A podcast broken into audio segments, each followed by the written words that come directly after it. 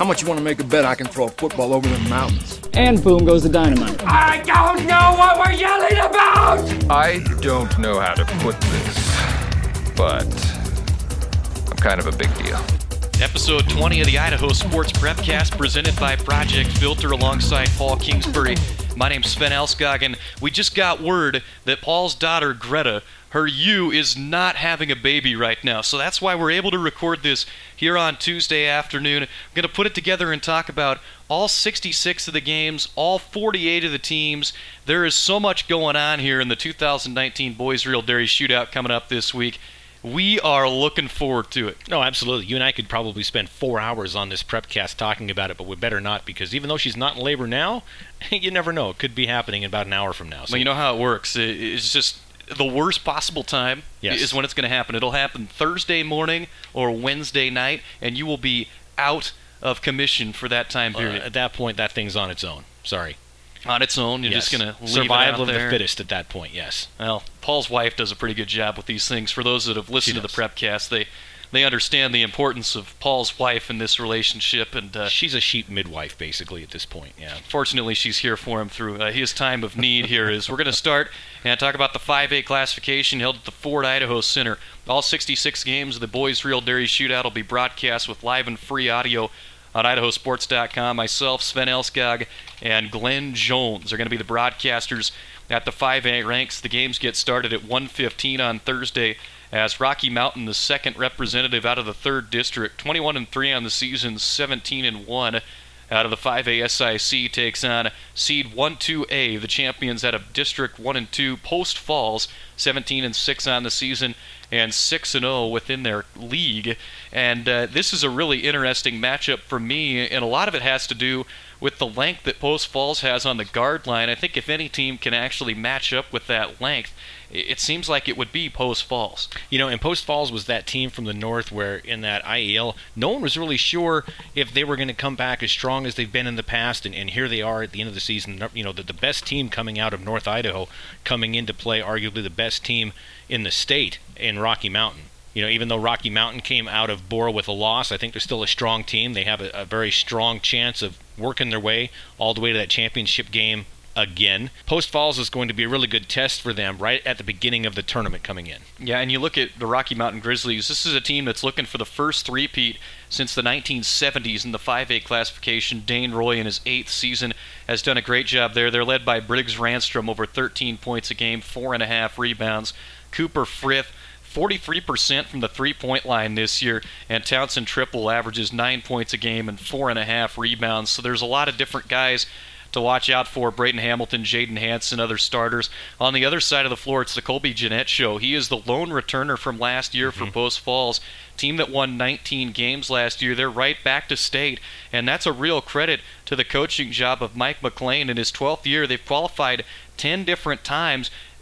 They lost everybody from last year other than Jeanette, and here they are again. You know, and that really is a credit to the coach, not just the coach, but his staff and his program, because there at Post Falls, they have to have a program coming up from youth sports all the way up into high school in order to reload, so to speak, like they have. You're right, coming in, and Jeanette is the one kid coming back, and he did what he needed to do. He comes in, almost 20 points a game. You know, a double-double is what he is. You know, he put the team on his back and said, let's go, but he has a lot of help, which is what you have to have. So guys coming in and filling shoes after a big graduation year is always something that a head coach hopes for, rarely gets, but in this case, head coach Mike McClain really got it. 3 starters for Post Falls are 6'4" or taller. The second leading scorer is Alex Horning with 10.5 per game. Gavin DeJarlais is a all-state representative. He'll be playing in the game at North Idaho College on the 23rd. He averages 8.5 per game. So they got a lot of different options due to the Post Falls Trojans. The next game at 3 o'clock in the 5A ranks is 3C Eagle, 11-10 on the season, 9-9 within the conference, against the Madison Bobcats, seed 5-6A, the district champions out of eastern Idaho, 23-3 and 6-0 within their conference. This game features some high-scoring players as the Eagle Mustangs' Tanner Hayhurst, 17.5 points a game, the leading scorer in the 5A SIC. And on the other end of the floor, Spencer Hathaway, just over 14 points per game this year for the Madison Bobcats. That's an exciting matchup to look for in this 3 o'clock game. Oh, it is. And when you get to the 5As, you get to the Idaho Center, and you get the teams that have those one or two versus those one or two. They're fun. I mean, there's guys you can key on to watch, and watching those two guys square off against each other, you know, I'm not going to be at the Idaho Center. You are. You're lucky dog. I'm going to be at 2A, but those are going to be fun games to watch for you. And how about the job that Travis Schwab has done there at Madison? 43-7 over the last 2 years, taking over for, you know, Bill Hawkins, who won 5 state titles. They haven't really seemed to miss much of a beat. You know, and whoever it was going to be to take over for Bill Hawkins had a huge spotlight. And in this case, it was Travis Schwab. But whoever got it, everyone was – I mean, I was almost feeling sorry for the guy before he even got the job, before I knew who it was, because those shoes were so big. There's so much tradition, and it's all Bill Hawkins. And he comes in. What does he do? He keeps winning. He keeps winning. He keeps winning. And he's a heck of a guy to boot, a really nice guy on top of it all. So he steps in, takes over on a winning program, and continues the winning ways. You know, he could be there for another 20 years. Jordan Porter and Jaden Schwab, a couple of the other backcourt guys, Mason McWhorter and Kyle Jackson, provide some length out there for the Madison Bobcats, who are going to see some length on the other side of the floor. 6'10" senior center Austin Hayhurst for the Eagle Mustangs, 6.5 points a game, just over 4 rebounds. You don't see that kind of length very often here in the state of Idaho. Yeah, and Hayhurst, he's a big kid.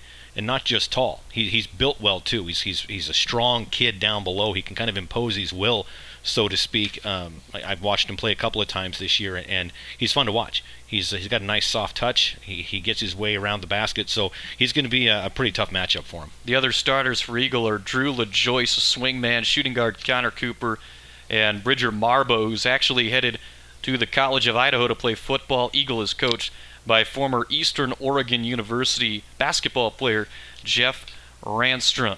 Third game of the day is a rivalry game in the 5A, 6:15. It is 3E Capital, 11-16, 6-12 in the 5A SIC against the district champion, the Bora Lions, 21-3, 16-2. Bora won the 2 regular season matchups here, but don't forget, one of those games was actually pretty close. I think it was 61-55, the final score in that one. So Capital's shown they can keep it close, but this is a real tall order for the Eagles right out of the chutes. But you never know when you get rivals on the floor playing for the third time in a season. You know, you get 5 teams coming out of one conference on an 8-team bracket, and it's great that you're seeing only one game against each other in that first round. But Capital, they're that team who kind of came out of nowhere almost. You know, I went and did a Capital game, and people were asking, you know, why are you here? And, you know, it was against Eagle, and Eagle had played them very well the time before. And so I get there, and they ended up winning. And they've done very well since, and they've kept that winning going, and here they are in the state tournament, and it's exciting for a program to do that, where in the beginning of the season you kind of look and go, well, let's rebuild for next year, and then all of a sudden you're in the state tournament with a shot to go to the right side of the bracket. Eagle won that first game against Capital by 30 or 40 points. Yeah. I don't remember the exact score I don't remember it off the top of my head exactly, but it was a blowout. And you look at Bora, this is a team coming off their 15th, well, they're entering now their 15th state tournament in the last 17 years, a 69-61 win over Rocky Mountain in the district title game. This is a team that shoots as well as anybody, Paul. Oh, they do, and they're well coached. You know, head coach Jeremy Dennis, the guy knows what he's doing. You know, he's another guy that took over for a storied program, and he's just kept it going, and he's got great athletes coming through, and they're all-around athletes. You know, Magnuson plays football, Bolt plays football, all these kids coming through that are just all-around great athletes. And when you have that kind of repertoire on your roster, that just makes a coach smile ear to ear. And Ellis Magnuson, he had the 31 points in that district championship, and Austin Bolt averages a double-double for the season. Everybody knows who they are, but there's so many other players on this roster that can step up. Biggie Bergeson, Kyler Castro, and Devon Williams are all standouts.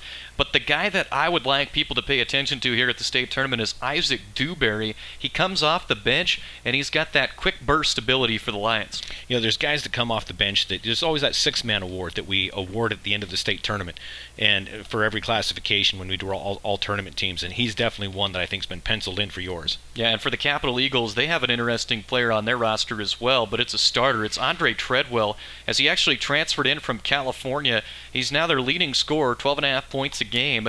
What a welcome addition Andre Treadwell has been for head coach Scott Moore as he brings this team to the state tournament for the first time since 2016. Yeah, you don't often welcome people coming in from California, but I think Capitol fans are looking at the Treadwell going, hey, thanks for coming in from California. Treadwell's helped out by Cade Sorensen, 12 points per game, and Kobe Niehoff, 11.5 points per game. They're the leading scorers for this team.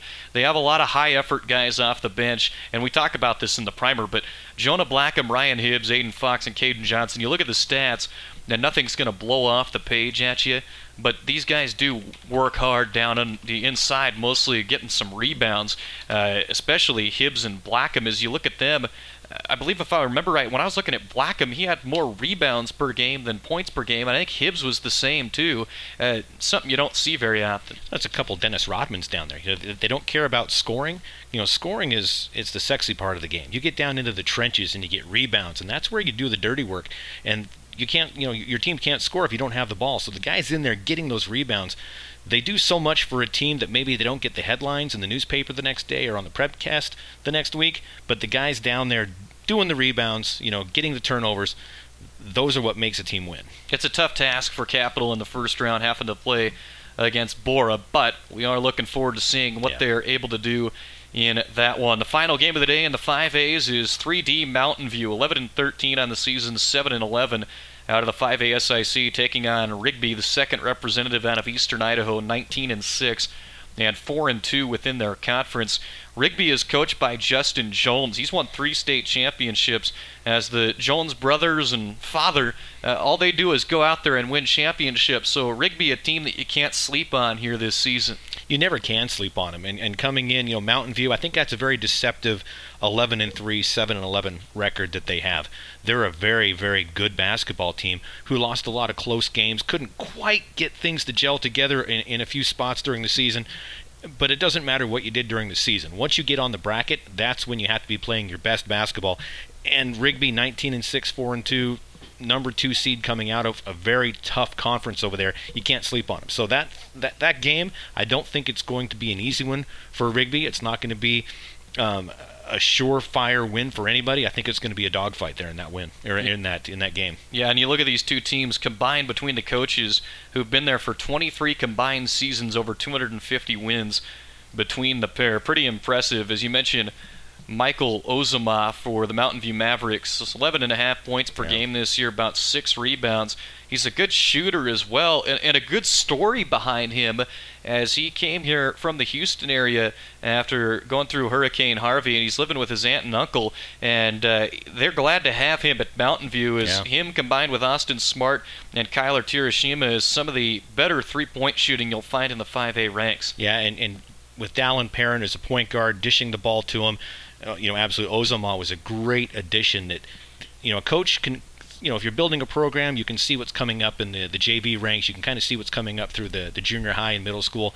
When you just get a transfer coming in that has an immediate impact, that's just a present. That's just Santa Claus saying, hey, Coach Nettleton, here you go. Here's a great player. Mountain View is making its 4th consecutive trip to the state tournament and has not won, however, since February 28th of 2013. That is an 8-game losing streak, so they'll try and snap that here this season. They've got a tough task in the first round. Rigby's hot. They started the season hot. And you look at their losses. This is an interesting team.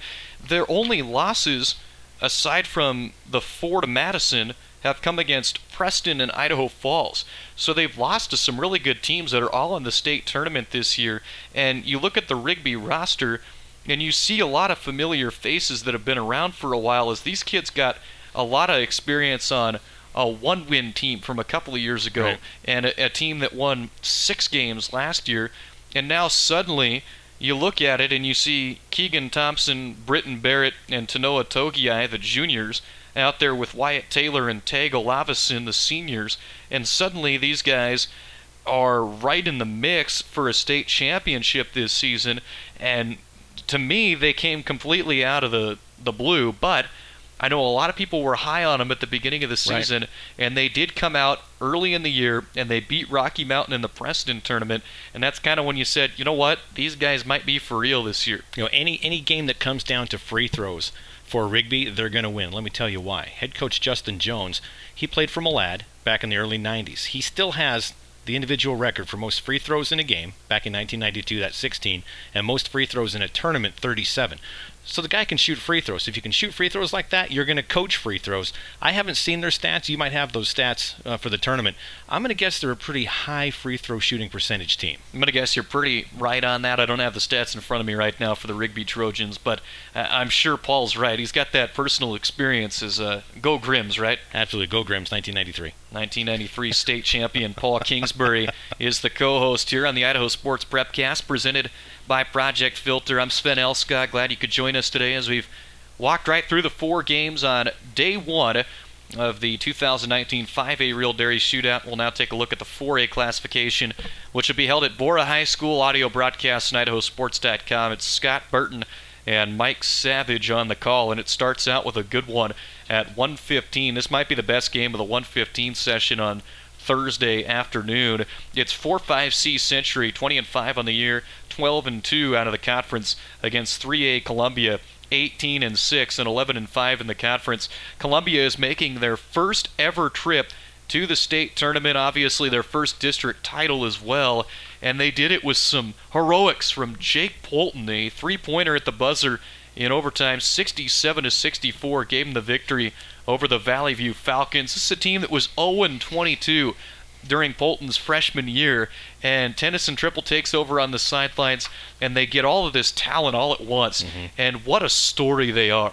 You know, Coach Triple, just a good guy. Good guy there on the sideline. Assistant Coach Pugmire, another good guy.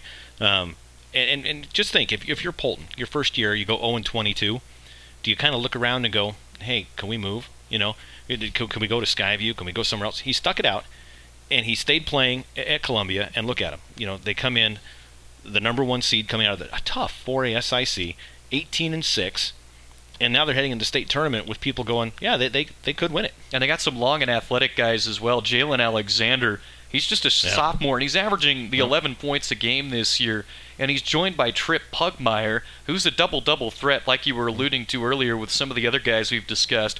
But you combine those three, and it's hard to find a trio that's that talented in the state, and that's why Columbia is going to have a shot in most games they play in. And they can step up. I was at the Columbia-Middleton game somewhere in the mid-part of the season. Jake Polton wasn't playing that game, and so Jalen Alexander stepped up huge. Huge, had a great game, ended up being our player of the game for that game. So it's not just a one-man team and you've got a couple of sidekicks that can chip in. Anybody on that team can pick up and score if someone's having an off night, and that's a dangerous team to play. On the other side of the floor, it's the Century Diamondbacks, who come out of what I think most people would say unanimously is the toughest conference in the state of Idaho this year across any classification. That's the Great Basin 10 Conference. They had to get in by defeating a rival, Pocatello, 43-42, and another great game in that one is Deshaun Harwell, 17 points, to lead the way, and most impressive for me was what they did on the defensive side of the floor. This is from the Idaho State Journal. They held Pookie to 13 for 51 shooting. Ryan Frost, it's his second season. He's got him playing good defense there. You know, and defense wins championships. You know, that's all there is to it. And when you've got offensive players to boot, fantastic. And, you know, one thing that I'm hoping for is that head football coach Travon Hobson can be there. He's actually trapped in around Island Park in snow right now, and they're trying to get out so he can get home. He's missed some work. There's that much snow over in eastern Idaho. So, Coach, if you listen to this and you can't make it to the games, go ahead and listen to Idaho Sports Live and Free. Now, Travis Hobson, good guy. Glad he's helping out, Coach. Some of the other players to watch for Century, Max Rogers, Carson Zink, and Titan Fleshman. They are good ones as well. The next game in the 4A ranks at 3 o'clock is 3C Middleton, 16-10 on the season, 10-6. In the conference against Preston. Preston is the three-time defending state champions, the district champs as well this year out of 4-5. district. 22-2 on the year, 11-2 within the conference, and it's going to be tough to upend Preston as it is every year, but Middleton's best bet is to crash it into the interior. They have some big guys. Garth Memelar, a University of Washington commit, and Tyler Robinette, a guy that can go inside and outside, 6'7" and 6'5". Those are tough matchups for anybody. They are. Anytime you get a 6'5" guy, college caliber, and he's not a little guy. He's a big guy that can go down there, and he can bang the boards, he can bang bodies, get down in the block. That's a tough matchup. And if the coach looks at different things, and if there happens to be a mismatch in there somewhere, watch out. My question for you is there a better first-round matchup of individual talents than Ty Hyde for Preston, 6'6", a good player on the inside and the outside, going against Tyler Robinette for Middleton? I'm not sure. You're going to be hard-pressed to find it. Yeah, you're right. It's not happening. And, I've been prepping for mine and, looking around at some of the others. You get height with talent.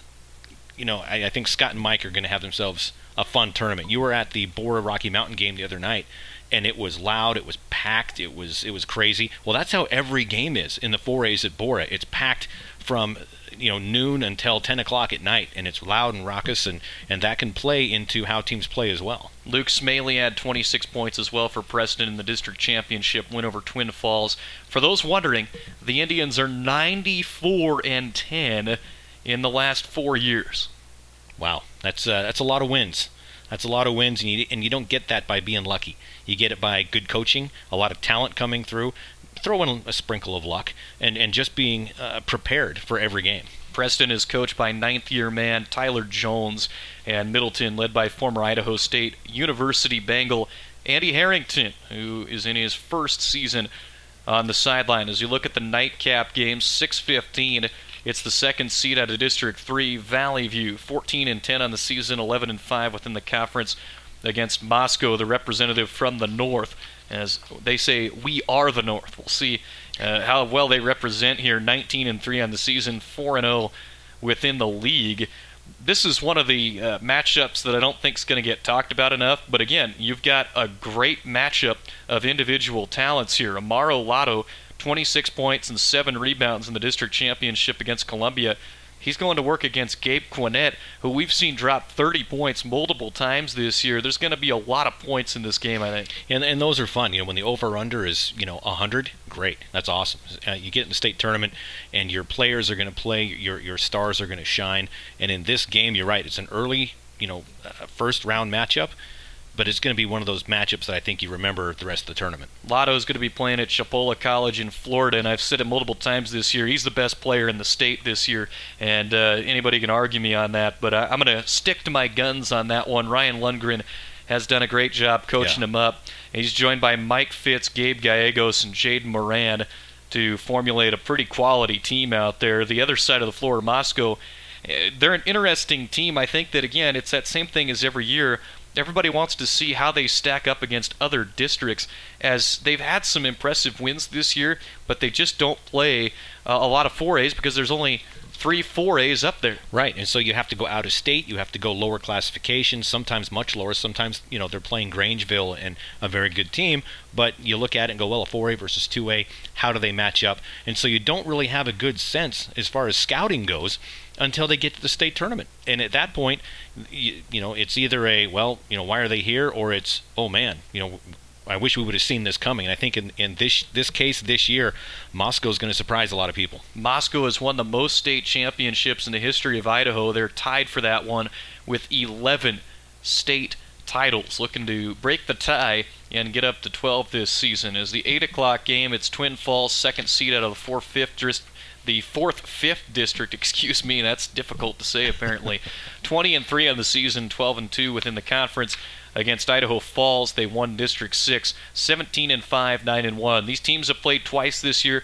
Twin Falls won both regular season meetings, but again, it's that tough to beat a team 3 times. Yeah, and we saw that in the girls where it was tough to beat a good team 25 times, and they ended up losing 26 times. So you can never tell what's going to happen down the road, but you're right. Once you play a team so many times, you get a good sense of their tendencies, maybe the coaching. But on the other hand, there's a reason that you lost 3 times. So I don't know. I've never really been a big believer in that saying. but I'm kind of a skeptical guy anyway. The Twin Falls Bruins have twin towers literally on the inside. 6'10" Mitchell Brzee. He averages almost 16 points a game, 7 rebounds. 6'9" Ryan Ball, just an inch shorter, 9.2 points a game, 5.2 rebounds. And then they have guards as well. Faustio Sueda, 13 points a game. Winston Dugan, 9.5 points a game. And Matt Haar is in his 16th season. This is one of the best teams throughout the season in the media poll. Everybody's ranked them towards the top, and you can see why. And they've just been so battle-tested throughout the year. It's going to be hard to rattle the Twin Falls Bruins. Now, again, they're coming out of that Great Basin 10 conference. It's the conference to end all conferences. It stretches from Mountain Home to Preston. It's just this massive conference. And I watched Twin Falls play Minico earlier this year. They lost to Minico in that game, but I think Twin Falls was the better team overall. And to have that such size on a team coming into the state tournament, it's hard to win a state championship without size down low. And teams that come in with 2 or 3 guys, they're dangerous. This is a good preview as well as some of the players that we'll see in the All-State game at North Idaho College on March 23rd, as there's 2 for Twin Falls, Mitchell Brzee and Faustio Sueda, and for Idaho Falls, Calvin Bowen, 13.5 points per game, close to 4 assists. He's tagged with Paul Wilson on the inside, 6.5 boards per game. So Howard Hart, one of those old-school coaches for the Idaho Falls Tigers in his 5th season, he has plenty to work with. This is a much-improved team from last year. I've been impressed by what they've been able to do. And they're the lone representative out of District 6 after Middleton beat Bonneville in the play-in game. So there is a lot to live up to for Idaho Falls to try and represent that proud district. Well, and Hart came from Bonneville, so he's seen these kids anyway. You know, he comes in, and it's not just this brand-new bunch of kids he's never seen before. These are all kids from the same town. They've played youth ball together. They've come up, played each other. And so he came into a known quantity, so to speak. And to be, you're right, that lone representative is, don't frown at me, that lone representative spot out of Idaho Falls, it's, there's a little chip on your shoulder coming out of there. 5 teams, one's a 5A, but coming out with, there's great teams, Skyline, Hillcrest, all these storied history teams, and Idaho Falls comes out. It's fun to see. Paul is notorious for dropping pens. I am. Hitting mics and typing on keyboards during the prepcast. He's a big fan of that background noise. Wants you to know that we're working in the office here. As that's the 4A classification for Thursday. One more classification to do, and then we'll take a break. We'll look at the 3A ranks from Meridian High School, Matt Harris and Lance Taylor, the 3A crew this year, as it'll be a game where I think Sugar Salem's going to be heavily favored here at 115. The Diggers seed 6A, 15-9, 2-2 out of the Mountain Rivers against 1B Timberlake, 9-14 on the year, 5-1. Timberlake is one of 5 teams across all state tournament classifications that have a losing record entering this. But I will remind you, you remember this from football, everybody was writing off Timberlake, and they went out and they made it to the semifinals. So who knows? Maybe this will be a different game than we think it might turn into. Well, Timberlake's another one of those teams. North Idaho, as Idaho goes further north, the state gets slimmer and slimmer. And so there's fewer teams to play, especially in that 3A. And so they end up playing, Lewiston and Mullins, St. Mary's, East Valley, Washington, schools like that where, especially the Washington schools, Lakeside, you go, well, was that a quality loss? Was it a quality win? You don't know. And so then they get into league play, and, they lost to Bonners Ferry. They lost to Lakeland. They lost to Moscow. And not tournament, or not the league play, but teams in Idaho teams that we can tell who they've played, who they haven't played. And so Timberlake, 9-14, is it a real 9-14? Probably not. If you look at it through the lens of Idaho teams, they're probably got a little bit better record than that. As Timberlake, the White Siberian Tigers are led by Jacob James on the outside. He's one of their guards, and Sheldon Kistler on the inside. He's a forward. They also got Chase Garden. Those are all players that played on the state tournament team last season. Mike Mentai is in his first season as the head coach of Timberlake. I call them the White Siberian Tigers because I saw it somewhere that seemed official, and I think that sounds better than White Tigers or Tigers, so I'm trying to push them to change it officially. And I think officially, a long time ago, I don't know if it's changed in the annals of the IHSA, but it used to be the White Siberian Tigers. So you're right. Now, I don't know if they condensed it to just white tigers, but yeah, I'm kind of a fan of the white Siberian as well. We're going to have to cut out that clip of you telling me that I'm right so we can just play it on loop in here every time anything happens. I deny.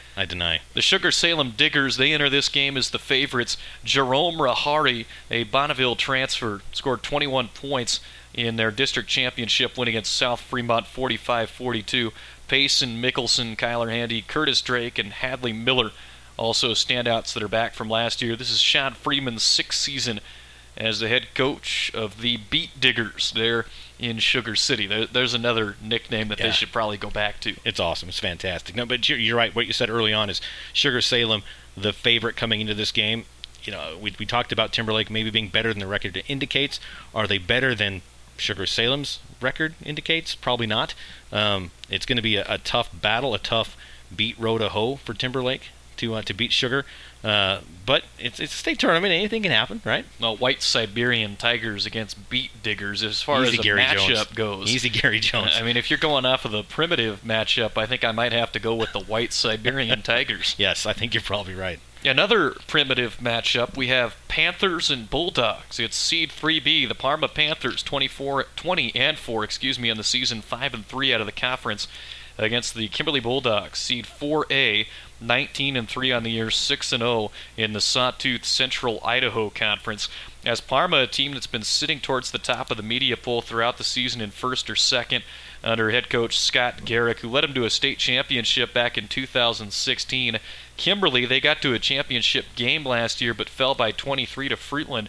So my question here, has anybody done a better coaching job in the state of Idaho than Darren Gary at Kimberly, who lost all five starters from last year's state runner-up team and implemented a bunch of guys that were on the bench last year and some impact newcomers from JV, and has this team with 19 wins, their only losses coming to Snake River and Sugar, who are both in this 3A tournament, by a combined 10 points in those three games. Well, you're absolutely right, and you talked about Parma being ranked, second, first in the media poll. Well, the final media poll that came out, Kimberly and Parma were tied, and Kimberly got a first-place vote.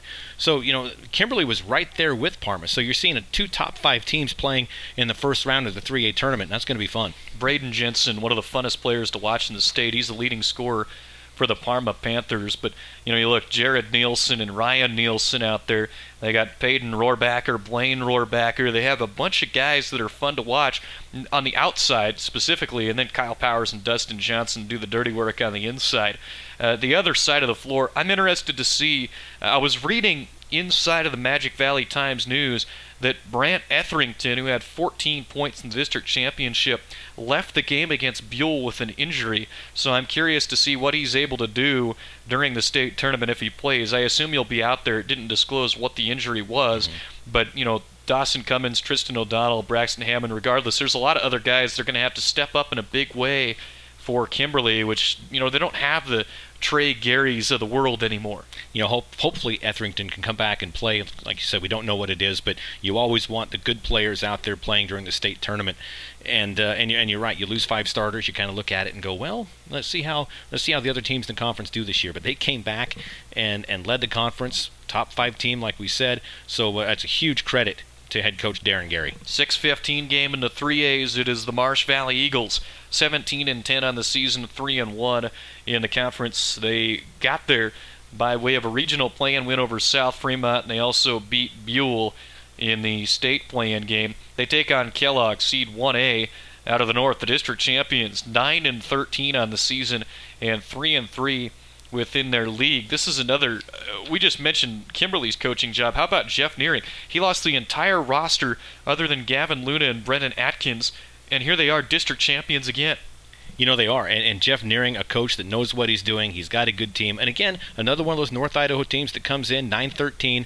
Is it a 9-13 team? Maybe, maybe not. We were able to see Kellogg play this year. Fun team to watch.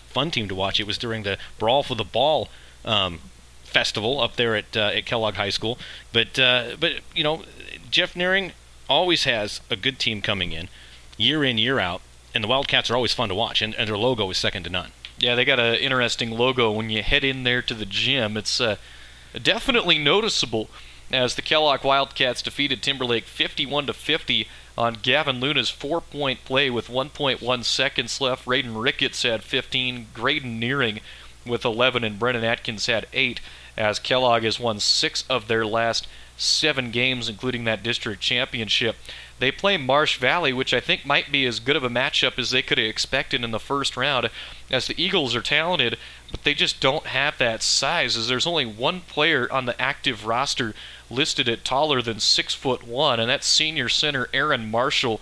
The go-to guy is Jacob McNabb. He's a 6'1" center. You know, and I mentioned a little bit earlier in the prepcast that to win state championships, you have to have that size inside. Well, in this case, if you don't have that size inside, you have to have shooters that are making their shots. And so, you know, without having the full scouting report on it, just looking on paper, Marsh Valley is going to have to come out. Marsh Valley is going to have to shoot a high percentage of their shots, both inside and out, in order to come out and beat Kellogg. Yeah, so that's the game of the day, I think, as far as just having absolutely no idea what's going to happen. Yeah. I love those kind of games where I have no clue. Parma and Kimberly, that'll be a game that everybody has circled, but I really think Marsh Valley-Kellogg is the most interesting game for me, as that's taken nothing away from the other games. I mean, you look at the 8 o'clock game, you got the district champion at a District 5, Snake River 15-8 on the season, 3-1 in their conference, against Fruitland 3A, the defending state champions, 19-4 on the season,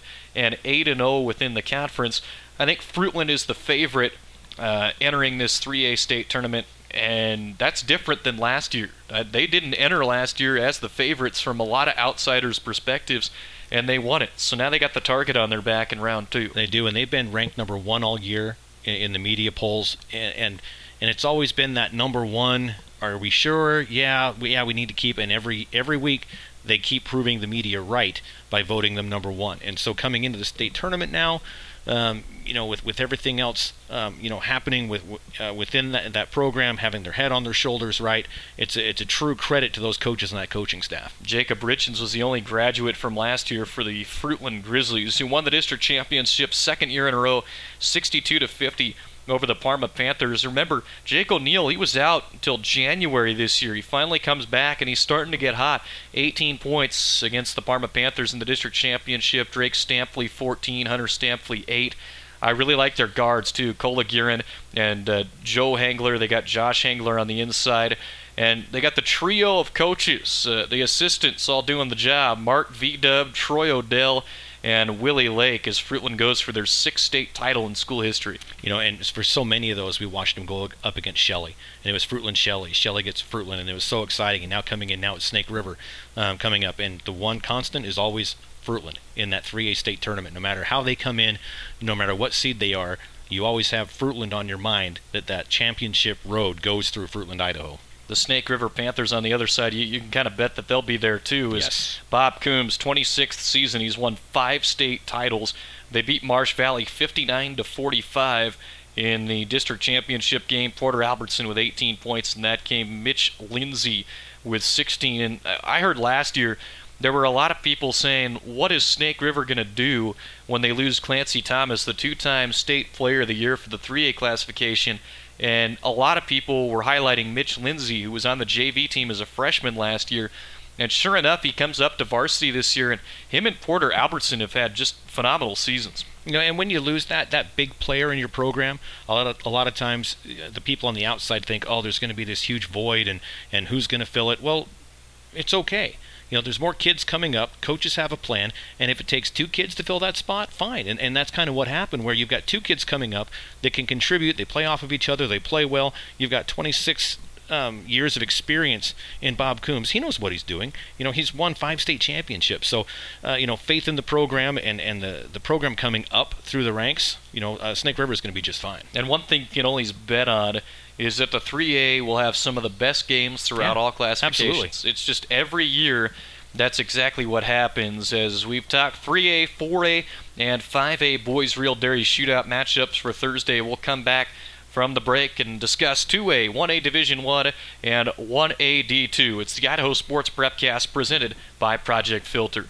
Wendy's has 3 new hamburgers on the new Made to Crave menu. The barbecue cheeseburger, the sauce and bacon cheeseburger, and the peppercorn mushroom melt. They've got so much swagger, they'll change the way you think about hamburgers and the way you ride through our drive-thru. Maybe you'll lean your seat back a little. Maybe a lot. Maybe you'll roll your windows down. Or maybe your window's broken because you punched through it to get your hamburger faster. Try the 3 new hamburgers on Wendy's new Made to Crave menu and download the Wendy's app for craveable deals today. At Wendy's, we got you. At participating Wendy's. My name's Jerry, and I smoke for 30 plus years. I was elk hunting. My left arm and my left leg started tingling on me. I nearly died, and it was enough to wake me up. You know, being on the top side of the grass is a good alternative to smoking. I still hunt, and now it's getting time where the grandkids are going to start going, and I want to be there for that. Call 1-800-QUIT-NOW or visit projectfilter.org. Don't worry, honey. You know how the media sensationalizes everything. Okay, that does it. Screw you guys, I'm going home. You play to win the game. I thought that would be big news. You thought what would be big news? Back for segment 2 of episode 20 of the Idaho Sports Prepcast, presented by Project Filter, alongside Paul Kingsbury. My name's Sven Elskog, and Paul, we've made it through 3A, 4A, 5A, and this is the classification that you are going to be broadcasting that we will discuss next. It's at Capitol High School, the 2A's, and I know you're excited to head over there and see a different brand of basketball. You know, I have never done the 2A tournament as far as a broadcast of the entire tournament. I've wanted to go over there and visit, you know, Steve Sosnowski, the tournament director there at Capitol High School. It's going to be a lot of fun. I hear he treats the broadcasters really well. I hope it wasn't just who was broadcasting. I hope it's actually every broadcaster, so that way I can maybe partake a little bit of the good times too. He's going to find out that you're going to be there, and we're going to have to change the way we do things this year. He's a little anti-New Plymouth, so that's always been against me a little bit, so we'll see how that works out for me in my favor. Now, fortunately, New Plymouth's not there, so Paul will not have a rooting interest in this tournament. Don't worry, folks. As we start off Game 1, it is seed 6B North Fremont making their third trip to the state tournament since 1927. They are 17-6 on the season, 6-2 within the conference against the Declo Hornets, 16-7 on the season, and they swept aside the Wendell Trojans to earn their spot at state. North Fremont has Garrett Hawks, 17.5 points a game, 7.5 rebounds. That's one of the best players in the state of Idaho, and it's not easy to defend him on either side of the floor. No, it's not easy to defend Garrett Hawks, and if they do, you know what, they've got other players on the team as well. You know, looking at Chris Hansen, the other Chris Hansen, who comes in, and there's just an all-over really, really good team. They got a sophomore, Luke Hill, coming in as well that can contribute a lot. And you look up and down the 2A tournament, and, you know, you look at the media polls where 1 through 7, basically, you know, you got Ryrie, Bear Lake. Grangeville was number 3, got beaten out barely by a good St. Mary's team. North Fremont, Coal Valley, there's your top 5. Westside was another team getting votes. So this tournament, I'm excited to watch. There's so many good teams, and coming in, game number 1, 1:15, and North Fremont versus a Declo.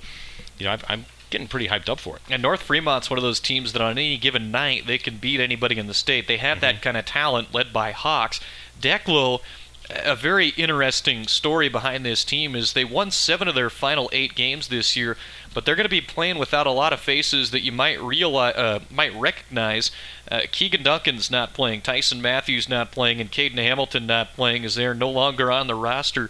Those are all some of their key players from last season, but nonetheless, they continue to play good basketball. 67-16 was their win over Wendell in Game 2 of that district championship series. And in that one, Sam Mallory led it with 17 points. Ben Puentes had 16, and McKay Brashears had 12. Jacoby Fox, this is his third season as the head coach of the Hornets. But Declo, they've got a real difficult opening round matchup here. Looking at, okay, you lose 3 really good players. Well, you look at that championship game, the district championship, you got 3 players, double figures. Well, there's kids that stepped up. And that's how you know you've got a really good team is when, okay, you might lose a player to injury or other situations that happen, and you've got kids that step up and say, you know what, it's my turn. I'm going to show you what I've got, and that's what's happening in Declo. And there's just some really good games here. We talked about that 1:15 game. What about the 3 o'clock game? It's the Bear Lake Bears, the 2-time defending state champions. They're in 2A, 20-4 on the season, 7-1 out of District 5 against the Coal Valley Christian Chargers, district champions out of the 3rd district, 16-6 on the season and 8-2 out of their conference. Bear Lake looking for the three-peat this year under Brandon Carlson, who's in his 11th season. And I think they have a pretty good shot at it. You know, a three-peat at state's not an easy thing to do. It's happened, you know, quite a bit over history, but comparatively based on how many games are played every year, it doesn't happen a lot. It's kind of a rare thing to go back to back to back. And there's a lot of back-to-backs out there, but doing it three times is a special thing to do, and Bear Lake's got a real shot at that this year. Bear Lake has that shot because, in large part, Trey Shaw is just that good. He was second-team All-State last year. He's got Zach Peterson and Ashton Carlson with him on the guard line. And, you know, beyond that, this is a team that plays good defense. While they lost to Westside in the district championship 35-33, Westside just seems to be the team that has their number.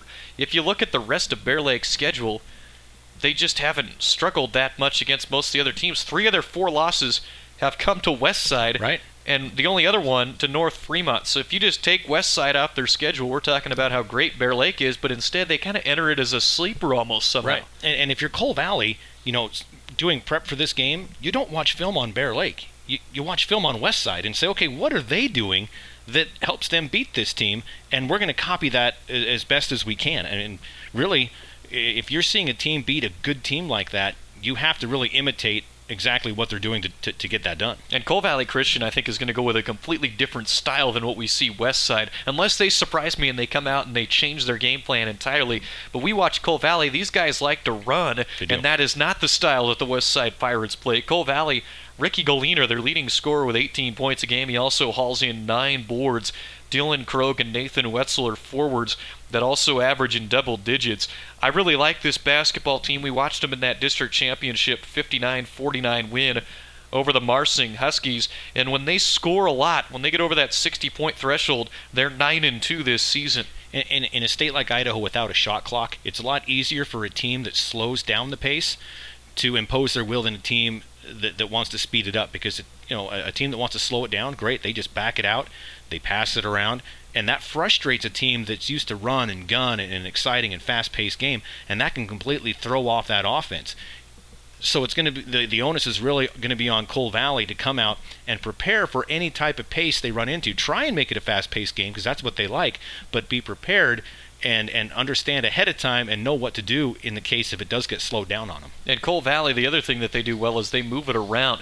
14 assists per game. That's not a number that you see very often. Their team is really focused on passing the ball. It's that Indiana type mentality of, you know, pass 5 or 6 times before a shot almost. But, you know, it's about working with your teammates. They're a very unselfish basketball team.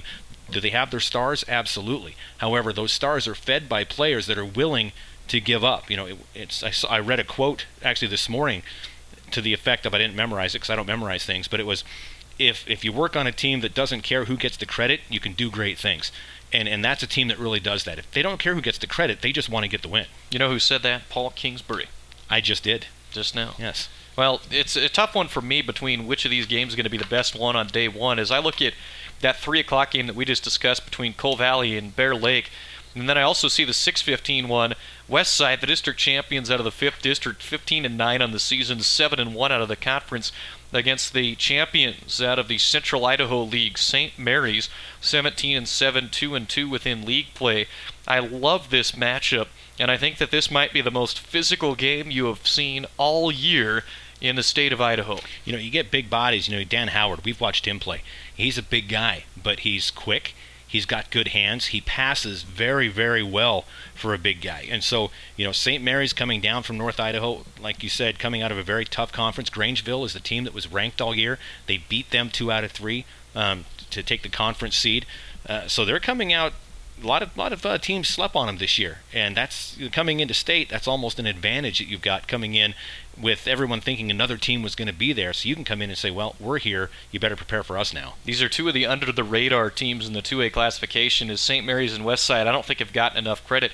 Westside is led by Stockton Brown, who hit a three-pointer in the near side corner in the last seconds of a 35-33 district championship win over the Bear Lake Bears. And I like the outside matchup between him and Jackson Pritchard, the leading scorer for St. Mary's, who averages 12.1 per game. Westside is coached by Tyler Brown, who's taken him to 3 state championship games. They've fallen to Firth each time, and St. Mary's led by Brian Chase on the sideline. So a couple of experienced coaches in this one. Well, it was during that time when the saying was, you know, if you're not second, you're first. and Firth was just on that run of wins. Going back to that district title game, you win a district title game in such exciting fashion. You win it, a three-pointer corner. Your team is on such a high. Well, that's momentum, and that momentum carries you into the state tournament. Even though there's days in between, you're still coming into that tournament with that high. I mean, you're still coming in saying, you know what, we beat that team. We deserve to be here, and coming in with confidence. Confidence means everything in the game of basketball, from defense to shooting to everything in between. Confidence is everything, and you come out of a district title game, you win it with a three-pointer, the entire team is on a high. And you just mentioned Firth, a 2A nuclear conference team. Their fellow conference foe, the Ryrie Bulldogs, are headed to state, and they look like one of the favorites. So the district champions out of District 6, 22-1 on the season, 8-0 in the conference against the Marsick Huskies, the second seed out of District 3. They're 18-7 and 6-4 overall. Another matchup, you won't see these players face off against each other because Michael Ure is a big man and Enrique Quebrado is an outside player. But Quebrado, 17.6 points per game. Ure, 21.7 and 11.5 boards, 3.5 blocks. These are some really fun players to watch taking the floor in this last game. And Marcing is that team coming into state that's got the guard play. They have the inside play. And the inside play by Ankeny, kid is a sophomore in high school, 10 rebounds a game, 3.5 blocks a game. That's huge for a kid. And he's got almost 10 points a game. Quebrado, he's quick. He's quick. He can shoot the three, and not just on the line three. He can back it up and shoot the three as well. So you've got two really interesting parts there with a lot of parts in between, where you've got the Merrick Halls and the Seabees on the team that can come in and hassle players as well. They run the break really well. They're a fast basketball team. I think that the big key in this game for Marcing is to keep Jacob Ankeny out of foul trouble. Yes. As Ankeny averages close to 9 points a game, over 10 rebounds and 3.5 blocks, if they can keep him matched up against Michael Ure, they can do a lot of good things. The problem that we saw in the district championship game is he got into foul trouble, had to head to the bench. And if that happens in this game, Ryrie might walk away with this thing. Look, as I mentioned, he's averaging about 3.5 blocks a game. Well, you get 3.5 blocks, that means you're going for a lot more than that. And he's a sophomore, he's getting experience, he's getting better down low. And probably what I expect to see his junior and senior year is that block per game is going to go down to maybe 1.5 to 2. But his foul ratio is going to go way down from 4 and 5 to maybe 3 and 4, which will help his team because they don't. It's hard for them to win without Ankeny in there, causing that defensive disruption, getting those buckets, helping with the rebounds. So he needs to kind of lay off the blocks a little bit and worry more about the rebounds, and I think he's going to learn that. Marsing's first-round opponent, Ryrie, we just talked about Michael Ure. Lars Sutton is their second-leading scorer, averaging 13 points per game. Stockton Johnson just a shade over 8, and Jonathan Scott close to 7 points. They're looking for their first state title since 1990. Well, that's the 2A classification. Again, it's Paul Kingsbury and Clay Hatfield on the call for that one. Paul Kingsbury is talking right in front of me here on the Idaho Sports Prepcast presented by Project Filter. As he's co-host this week, I'm Sven Elskog. The 1A D1s, one of the more intriguing tournaments for me this year, is just seems to be a lot of parity in this classification, and I'm not sure if we'll see it in the first round games. I think it'll be a lot of quality semifinals and a championship game. We'll see what happens in the first round. As the first matchup at 1:15, it's Riverstone 3C, 15-10 on the year, 6-4 out of the conference, and Valley, the district champions out of the fourth district, 18-4. And 8-0 overall. This is actually Riverstone's third consecutive trip to the state tournament, and they have a relatively young roster in place as well, as Nick Liebick and Charlie DeBoer are a couple of players we've seen this year that do have some skills for them, and they're going to be teamed up against Valley's Zane Mussman and Jason Hardy. So those are really the players to watch for in this particular game. Yeah, and a Mussman-Hardy matchup between DeBoer and Liebick, that's going to be a fun matchup. We watched, like you said, Riverstone play in any team with a mascot, like the Otters. That's just cool. There's not a lot of Otters around, especially in Idaho. Otters and Vikings. I like it. The matchup doesn't bode well for the Otters as far as a mascot matchup, but on the court, youth is really going to come into play during this, and if they can really step up, even though they've been to state, a couple, 3 times, it's these young guys that maybe haven't been there as much coming up and not getting too awestruck with where they're at, getting on the court and playing basketball, because that first game is so important, because you lose, you have no chance to get the blue trophy. You go to the left side of the bracket and you stay there. And so coming in with the right mindset and playing right out of the gate, your game of basketball, sometimes especially if you're playing a good team right out of the gate like Valley, you don't have time to have a bad quarter to start things off. Okay, guys, let's shake off the rust. Okay, let's get the jitters out. You can't. You have to come in with no jitters, come in with no rust, and play straight from the tip. This will actually be the third consecutive year that these guys have played each other in the first round, or not in the first round, but in the tournament, and Valley has won the first couple of those matchups. So that is another interesting element to this particular one, as Brian Hardy, the head coach for the Valley Vikings, good and guy. On the other side, it's Jarrett Ellsworth for the Otters of Riverstone International School. As the nice. 3 o'clock game, it's the Potlatch Loggers going against the Patriots of Liberty Charter. Potlatch is the second seed out of District 2, 17-6 on the season, 9-3 in league play. Liberty Charter 18-6, 9-1 in conference play. As what a win for Liberty Charter over Ambrose in their conference championship. 50-31 is that was a surprising result for me, just to see how wide the margin was. You know, Ambrose always comes in every year with great players, a great team, and Liberty Charter, we've seen them the last couple of years getting better and better. Here they are, you know, back in the state tournament. It's going to be fun. It's going to be a tough matchup against Potlatch. Potlatch coming out, very good team. Back in the day, you know, back in the days of Casey Shuffler, a guy we know that runs the Kibbe Dome, he's a former logger. He's going to be down here watching. They were at state all the time, and they were actually in the same classification as New Plymouth back in the day when I played. And they always good, a great history of winning there at Potlatch. And so now they're coming back down 17-6, 9-3 in conference. You know, they're turning a lot of heads up there in North Idaho. Paul, you've actually had two kids since the last time that the Potlatch Loggers made it to state. It's been 15 years. You believe that? That's more than two kids. More than two? Oh, in 15 years, you're right. Sorry. Oh, you had me going there. I was like, boy, yeah. I thought I counted that right. You did. You thinking did. It out over here is, you know, little Will and Ava, they weren't even alive yet. They weren't. Potlatch Loggers, they beat Prairie 38-33 in the semis to clinch their spot. Dakota Hadler led the scoring with 13 points in that one. You know, they got a couple of IML players, or not IML, the what's the league called? The White Pine League. White Pine. They got a few White Pine League players that are all league here, as Braden Hadler and Connor Akins are the other all-league players. Liberty Charter has one of the best players in the state on their side in Cole Hinnenkamp, and I like some of the pieces around him as well. You know, Daniel Colbert, Michael Korkish, Ashton Cedric, and you really like this. I'll let you say the name. Alex Bistriciano. See, and we worked on this before the podcast, and I nailed it. Bistriciano. There you go. Yeah. I knew you were going to get it eventually. Bistriciano. You got it. Thank you. All right. But you're right, and you look at what they've been doing. They've won the last 14 of their 15 games, I think, and so that's another one of those teams coming in, riding a high.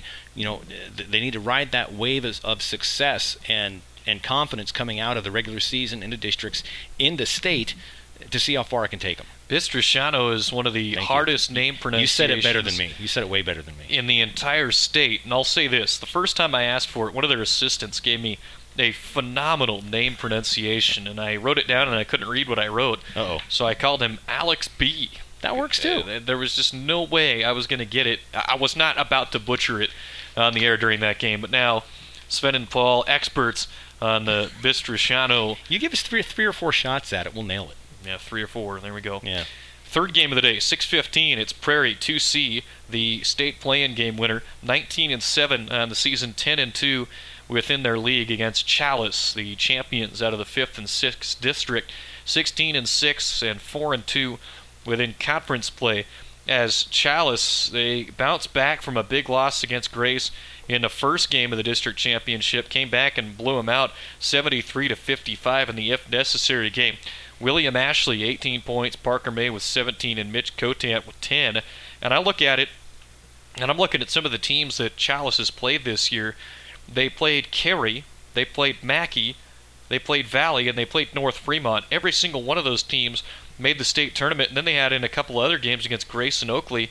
Those are teams that were one win away, yeah. So they're really battle-tested, which, you know, Chalice, credit them, they scheduled difficult in the offseason. And that's why you schedule difficult in the offseason. You see some of these coaches that they schedule light in order to get a good-looking record at the end of the year. Well, that doesn't do you any good when you come into state and you're playing teams like this that played up, that challenged themselves. And plus they play in a really tough conference, like you said, where you've got 2, 3, 4 teams that could have been in their spot just as easily, but here they are. And battle tested is really, that's the word I was going to use, so thank you for stealing that. But battle tested is really exactly what they are. They tested themselves. Well, and you just mentioned something, and I'm going to digress here, as there are so many teams that are deserving of a state berth that are not in this 1A Division I tournament. Yep. And I'm going to signal out one in particular. I had the same rant during the football playoffs. 1A D1 has got to figure out a way to get the best 8 teams in the tournament, because right now a team like Wallace, who's been ranked in the top 3 all season, isn't even playing because their first game in a quote-unquote district-type setting was a regional play-in game where they played the Prairie Pirates, who have been another top 5 team all season. They lost to Prairie in a tight game, and that was it. Right. That was the end of the season for the Wallace Miners, so kids like Zach Welsh and Eric Brackenbush, who are both right around the 20-point per game average, we're not even going to see at the state tournament. And one of the best teams that's knocked off a 3A state tournament team in Kellogg. They've also knocked off Bonners Ferry. They beat Priest River. They beat St. Mary's. They beat Genesis Prep. You can list off teams from the north, a lot of which are in the state tournament in their classifications, and Wallace beat them. And now the Miners don't even have an opportunity to play. And I understand. Right. You got to win your games, but they got to come up with a better way than a regional play-in game. Oh, you're absolutely right, and it's unfortunate for Wallace. They're in a very difficult position up there. I think it's difficult for everybody that's trying to figure that out. But on a bigger scale, since we digressed, on a bigger scale, you look at 4A girls. Bonneville, 20-0 in the regular season, lost 2 games at district, didn't go to state. I've seen it in years past where teams went 20-0, had a bad district. If you're a team that wins 20 games, doesn't lose the entire regular season, you should be at state. It shouldn't come down to a district tournament where all of a sudden the number one team loses a couple and they're out. Well, and we have a lot of people in these areas that listen, especially for these small schools, and we've got good interaction before. When we ask for T-shirts, they send them in. I'm going to ask for input here from athletic directors, even Wallace themselves. If they're listening to this right now, wouldn't it almost be better for Wallace's sake if they went into the district tournament for the White Pine League as the lowest seed every year, and they had to win a play-in game in that in order to get into the district tournament field? Because then, at that point, Wallace has an opportunity to not just have to win every game. They can lose their first game and still somehow get into the tournament. Right now, it's a all or nothing on one game. Right. And it just kills their shot most of the time. They never make state for basketball. And I'm the guy that everybody hates because I don't have a solution for it. But I think something needs to be figured out where it's not even a problem. Wallace needs to find a home. They need to find a home in a conference where this isn't even an issue, where they can play in a conference, play a regular season, and get to state like everybody else. And one of their the superintendent of the school district, Bob Randles, is actually on the board of directors for the IHSA, and he mentions the travel distance that Wallace has to go, and it's a great point. It's so far away, and it'd be the same for any school that has to go there. Salmon. Yeah, exactly. Just throwing salmon out there, for example. You're right. But you look at it, and it's interesting because Wallace actually plays 1A D2 conference games against Mullen and Clark Fort, Genesis Prep, Kootenai. And they count towards the standings for all those teams, but it doesn't count for Wallace. Then they move up and they play 1A D1 regional play-in games. Right. It's just a fascinating thing. But anyways, the Prairie Pirates are the team that beat them.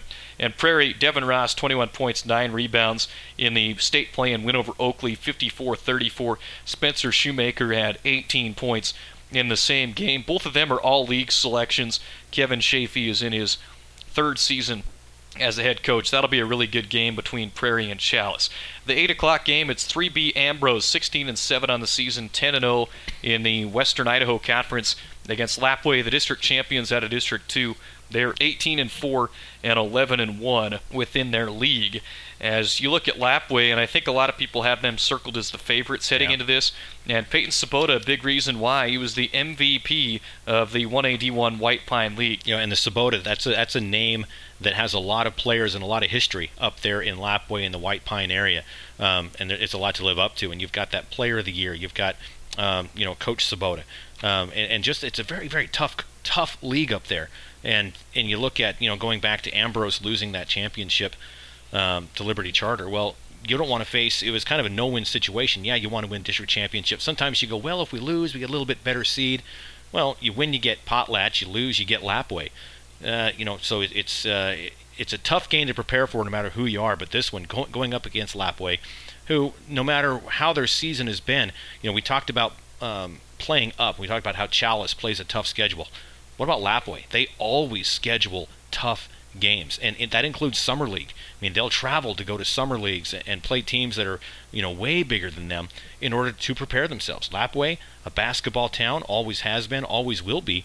A lot of pride and tradition there, and so coming into this, that's a very tough first round game. Kendall Layton, a first team all league representative as well, and Titus Yearout was second team. On the other side for Kent Sugarman, a first year head coach for the Ambrose Archers, it's the Paul Yenner show. He's first-team all-conference last year, and he's got some freshmen that have come on and made big impacts around him. Hudson Hughes and Johnny Sugarman. I've watched a lot of teams play basketball this year, and Ambrose might have two of the best shooters that I've seen this year in those two kids. Well, if your last name's Hughes, you spend a lot of time in the gym, and you've spent a lot of time shooting.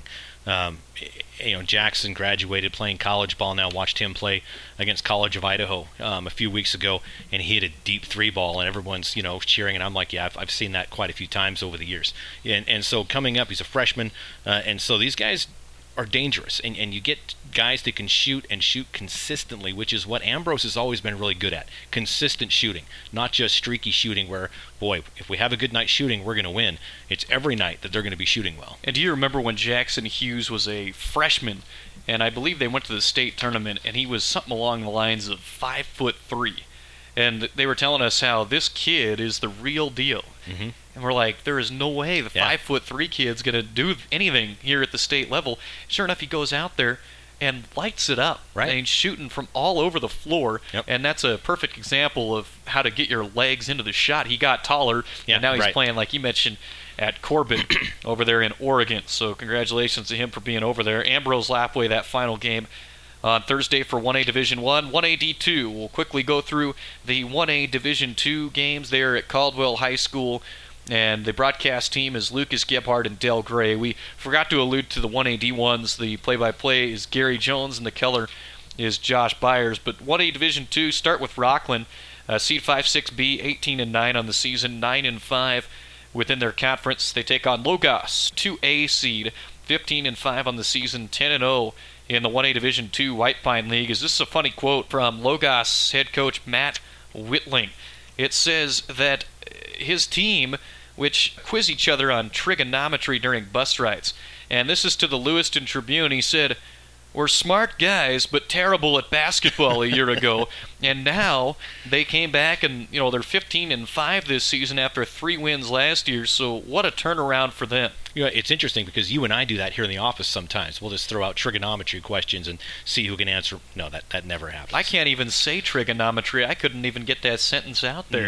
No, that's incredible. Kudos to those guys. They've been 2-time academic state champions. The Knights, it's a school where smart kids go, and that's what they do. They go on and be the bosses of everybody else is what happens there. And so they're at the state tournament, though, and, the 15-5, 10-0 in conference. And so coming up against a very good Rockland team, that's going to be one of those teams that are one of those games, early games, that's going to be really fun to watch in the early afternoon. Isaac Bloom, Nick Manudri, and Bennett Schlecht are the players to watch for the Logos Knights. On the other side, second-year head coach from Rockland, Shay Neal, has his team in the state tournament for the second consecutive year and the 6th total year in a row for the Rockland Bulldogs. So they're used to being here. Pratt Matthews brings down 5 boards a game, averages 9 points a game.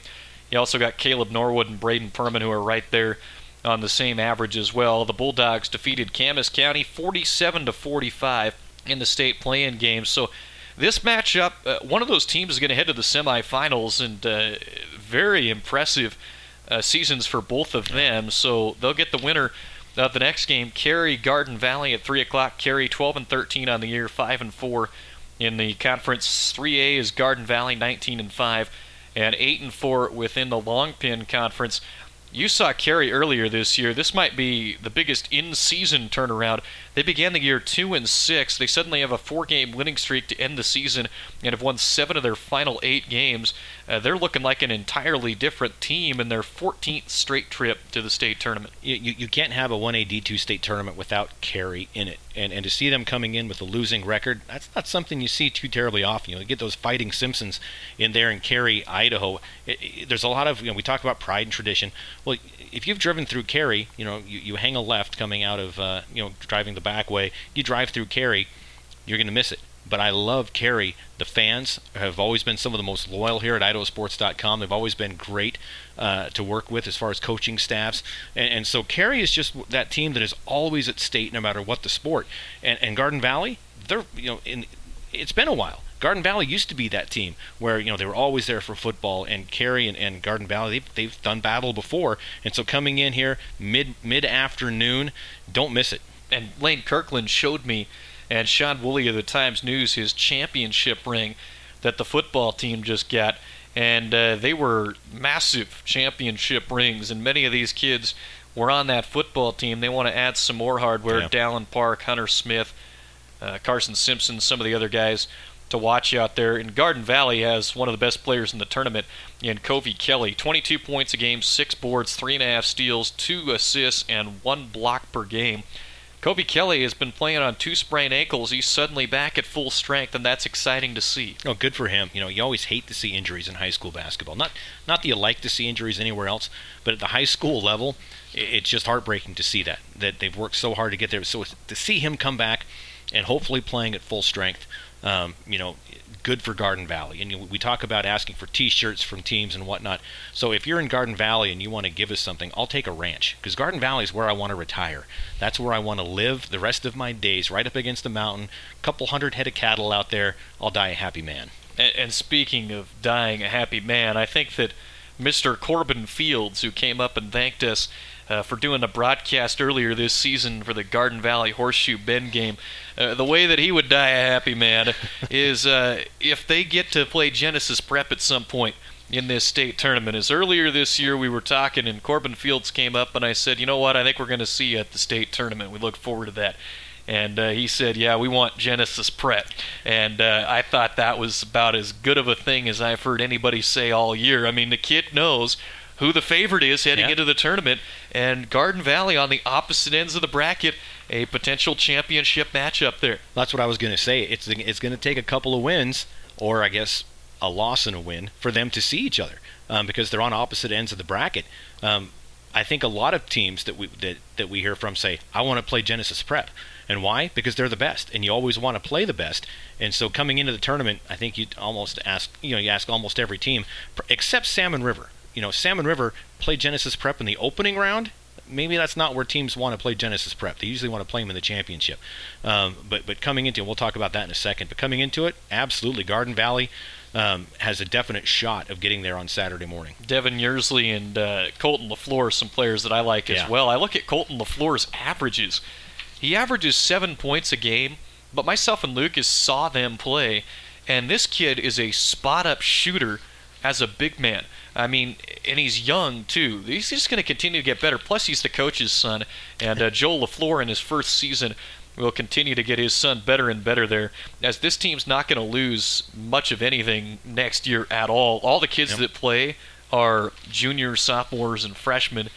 They'll be back next year, and they've got a good shot this year as well. Yeah, and all that is going to do is gel them even more next year. I mean, that's a scary thing for coaches in their league to look and go, boy, that's a young team. They won the league this year. You know, how do we prepare for them next year? And Garden Valley, they're riding high. No matter what happens in this tournament, they are prepared for the next year, 2, maybe 3, with some really great players coming in with really great experience. Bottom half of the bracket is stacked as well. 3B is Salmon River, 21-5 on the year, 8-4 in conference play against Genesis Prep, the champions from the north. The District 1 representative, 14-8 on the year, 7-0 in North Star League play. This is the 6:15 game. Genesis Prep is the 2-time defending state champions, and they're led by Johnny Hillman, who was recently named the North Star League MVP, and Kana Zhang on the inside, the 6 foot, not the 9 foot. My word, that would be a tall man. The 6'9" center. I like that tandem Salmon River's going to counter with their own tandem. It's not quite as tall. Randy McClure, 15 points, and Jimmy Tucker with 13 points in their state play-in win, 57-38 over Deary. But Salmon River knows how to win, and they have a lot of kids that have been on state scales over the years in football and basketball. So they're not going to be overwhelmed by the stage. The spotlight does not bother the Salmon River Savages whatsoever. They're prepared to get there. They've been there. The kids before them have been there. It's a normal thing for them, so that's not a big deal. But what they'll have to do, and going back to what we talked about a few times during this prepcast, is when you're coming in against a taller, bigger team, your shooters have to be on the mark. And Salmon River has always been a shooting team. And just because Levi Tucker's now at the helm after Charlie Shepard stepped away, that doesn't change. Levi Tucker, a heck of a coach that comes in, and they're still shooting. We've seen them. They can shoot threes, and it's almost a game for them to look at each other and go, "I'll bet I can shoot a longer three than you." "Oh, yeah? I bet I can shoot a longer three." So anywhere in the gym these kids are open, it's available. The question is if they're on that night. You just talked about Levi Tucker, the head coach in his second season for Salmon River. That's Leighton Vander Esch's future father-in-law. Yeah, how about that? Leighton's going to get married to Levi's daughter here shortly. So there's a storyline for you as the Savages outscored Deary 35-12 in the second half of that win. So they come in on a high note to the state tournament. Yeah, and a little funny story, little anecdote, was we were doing that Christmas tournament at College of Idaho. Salmon River's there Saturday morning. Head coach Levi Tucker's not there. And it turns out he had actually left town to go to the Dallas Cowboys game. So as we're doing the broadcast, and I mentioned that he left and he's going to the Dallas Cowboys game, and get an email, and it's like, "Hey, look, watching the game from Uber here in Dallas." I never did get that signed jersey, Coach, by the way. It got lost in the mail, I'm sure. Glad to see somebody else thinks using Uber is a good time. Tell you what, you never know what you're going to get with those Uber trips. I challenge everybody listening to get into an Uber and just simply ask him, what's the wildest thing that's ever happened to you? Yeah, but you were doing it in Portland. That's a lot different than almost any other city in the entire country where you could get an Uber. Yeah, but I mean, we were on the outskirts of Portland, so it's not like we were, riding dirty out there, but it was... But you were. Apparently. Yeah, we learned a lot. It's inappropriate for the broadcast here today, unfortunately. We'll do that on the Barstool Sports version of the Prepcast. Yes, right. Coming up in the off-season. As we saved our potentially best game of the day for last, the 1A Division II ranks, it is 5-6A Mackey. And the reason I say this, these are both district champions playing in this 8 o'clock game. Mackey, 20-4 on the year, 13-1 in the conference, takes on Lighthouse Christian, Idaho's only undefeated team out of the 4th district, 23-0 and 9-0 within the conference, as this is Lighthouse Christian's first ever trip to the state tournament. Well, on paper, if you look at the records, these two teams have the best records coming into the 1A D2 tournament. So if you think about it logically, you would think that the two teams with the best records would be playing for the championship. Well, they're playing in the first round the night of day one. It is what it is. But what that means is, if you're a basketball fan, if you're in the Valley, get to the gym and watch this game, 8 o'clock, Mackey versus Lighthouse. I agree. I mean, you look at the Miners. They beat a really good North Gym team, 70-63 in the district championship, and they took home the first district title since 2015. Watch out for Chase Green, who had 30 points and 7 3-pointers in that game. As I love this team. There's so many Greens on this team. They got Dallin Green. There's another Green that I don't have written in front of me right now. Jacoda Whitworth had 12 points. I mean, yeah. Whitworth is their first-team all-conference guy from a year ago. And their head coach, Kelvin Krosh, he's not a newbie to IdahoSports.com. We covered him back in the early 2000s. He was the quarterback, basketball team. I want to say he was on the cover of our magazine back when we used to do magazines. I couldn't find it to verify that. But, he's been around. He knows the program. So, again, 2 kids ago for Paul, Kelvin Krosh was on the cover of the magazine. Yeah, almost maybe 3 at that point. Everything we're discussing today, Will and Ava weren't even born yet. No, they have no clue. Amazing. At the Lighthouse Christian Lions, I like this team. Tony Stanley, his third season as the head coach. They're ranked number 1 in the media pool. We mentioned the only undefeated team. Colin Holloway's short, but boy can he shoot, as the 5'7" stature hasn't mattered, and Casper Block, he's got the other thing going. He can rebound and he can score. Those are 2 players to watch. Tyler Muncy is fantastic as well. I like a lot of things about this team, and they're going to be a real tough out in the bottom half of that bracket. You know, I heard similar things about me when I was in high school, except it stopped at, boy, is he short. They didn't really say anything after that. It was just, boy, he's short.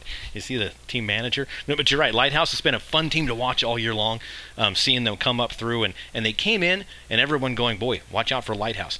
And I can tell you've got something really funny to say, so go ahead. When they said that you're short, did they just – did you flash your ring at them afterwards? No, it was before we got the ring, so it was a very valid insult to say, oh, look at him, he's short. You know, I got to wonder, Paul. You went out there and you went to New Plymouth this year, and they honored your 1993 state championship team on the floor prior to a game against Holmdel. Mm-hmm. And I got to wonder if everybody there, because they all know that you're Paul Kingsbury with IdahoSports.com. No, they don't care. If they're looking around at the floor and seeing the Twin Towers and everybody else standing around you and wondering, what position did that guy play? Are you the shortest guy that was on that team? Oh, yeah, absolutely. I was absolutely. But I was... Yes, I was. You do the most with what you have. I did the most with what I have, even to today is what happens. But, you know, you're right. I mean, there was 6'9". The tallest guy wasn't even there. You know, he was getting ready to go on a mission trip to Fiji, I think. So he was unavailable, but you're right. But you know, there's kids all over the place, some probably listening to this, that are not as tall as other kids. And you know, you fill your role. And my role most of the time was on the bench during games. But it's not always about games. And I'm not saying this about me, but other kids – you know, fill the role. If you're not the star on the team, it doesn't matter. You're on the team for a reason. Play good defense. Work hard in practice. Do what you have to do to make your team better, and you're going to come away with a nice, shiny gold medal like I got. Paul asked kids like Casper Block to pick stuff up off the top shelf in the grocery store when he goes out. I had Chris Bauman. I had Chris Bauman, Dustin Wixom, you know, those guys on the team that made us look good. So, yeah, it was a fun time. It was a good time back in 1993 for Paul, as he's going to have the most fun he's had since then this weekend, broadcasting the 2A state tournament. I'll be over at 5A. And, again, lots of coverage on IdahoSports.com. We've got pictures, written content, social media being updated on Facebook, Twitter, and Instagram. Make sure to check out all those outlets and come back next week for all tournament teams as well as the Sven's 10 list from the 2019 Boys Real Dairy Shootout. Well, for Paul Kingsbury and everybody behind the scenes here at IdahoSports.com, this is Sven Elskog saying so long until next time on the Idaho Sports Prepcast, presented by Project Filter.